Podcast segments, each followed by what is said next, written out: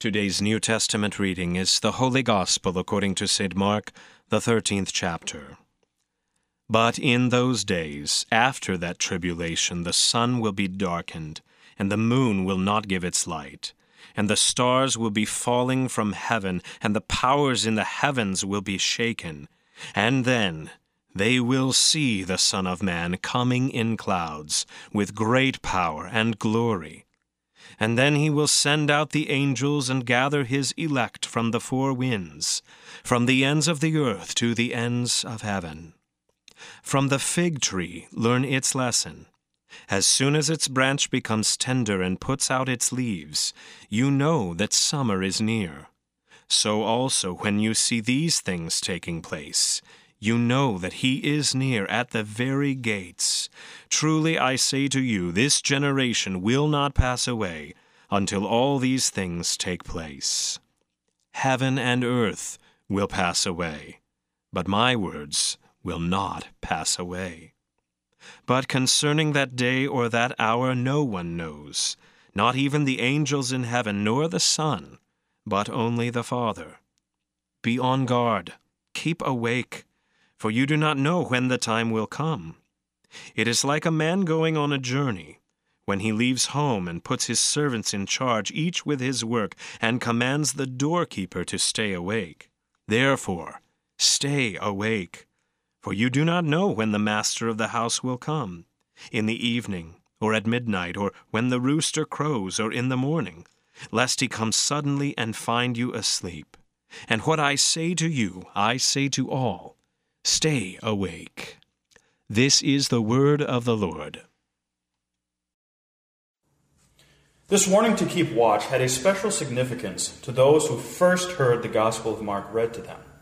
This Gospel is likely written to a first-century Christian community in Rome in order to strengthen the believers there in the faith of Jesus Christ during a very difficult time of persecution.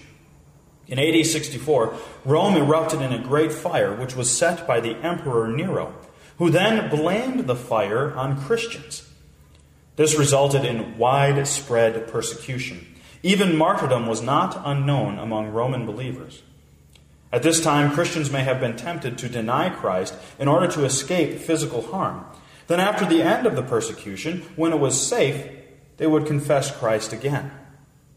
Mark reminds these Christians of Jesus' word. Watch, because you do not know when the owner of the house will come back. This warns them that Christ could come to judge the world at any moment. Certainly they would not want to be caught sleeping.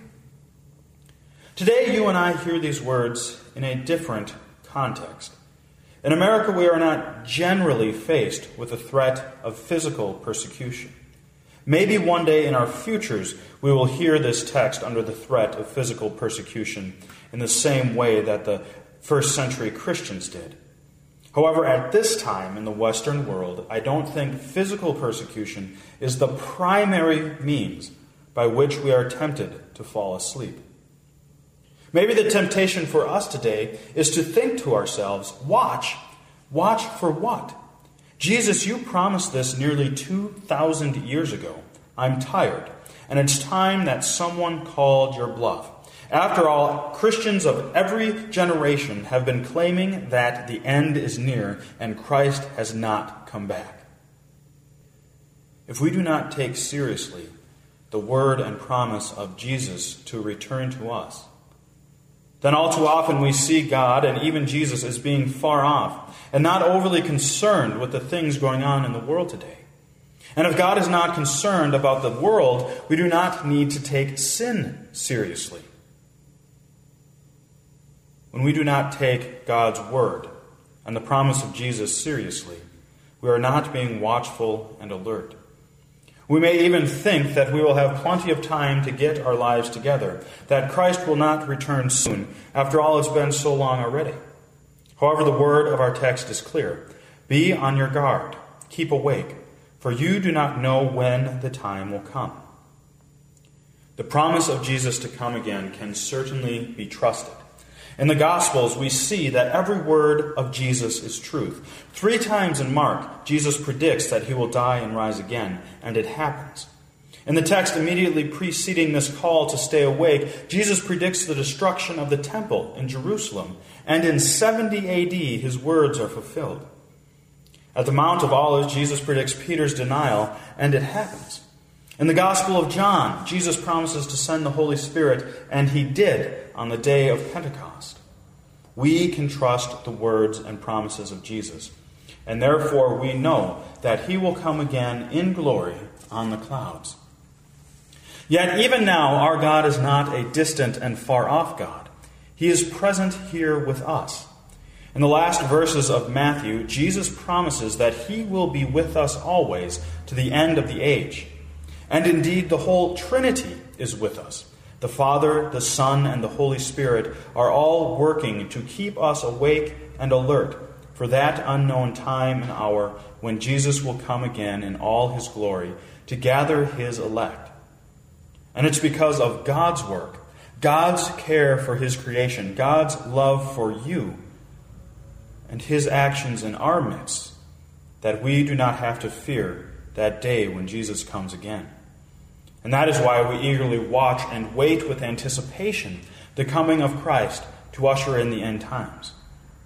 Jesus is coming back to his people. This is good news. We do not know the day or the hour of that day, but we know that God keeps his promises, and his promise is to come, to gather his elect, to live in his kingdom. And until that time, he promises to be with us every day. Therefore, let us heed his warning to stay awake with full confidence that he is keeping watch with us, guarding our hearts and our minds from sin that would have us sleep, so that he may return to find us awake and waiting with anticipation. Come, Lord Jesus, quickly come. Amen.